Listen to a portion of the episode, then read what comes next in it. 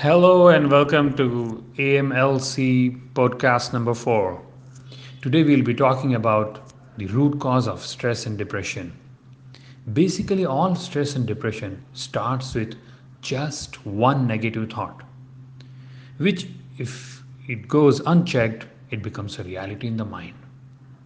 Repeated negative thinking makes the negativity like an unmovable mountain in the head in the end leading to depression and other psychological and health issues. Let me give you a quick example. Suppose you plan a journey in your car to a nearby location, maybe like let's say 200, 300 kilometers far away city. And then even before the journey starts, you get a negative thought. What if my tire punctures? What if my car breaks down? And then you might get another thought, what if the fuel starts leaking? What if the car starts getting heated up?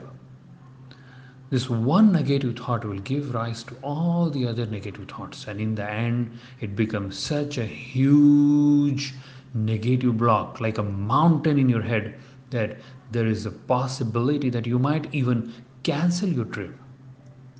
So, how do you deal with such kind of thoughts?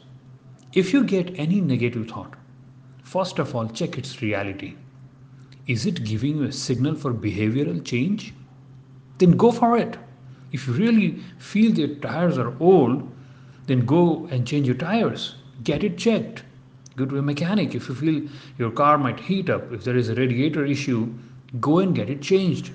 And change your course of action till you become totally satisfied.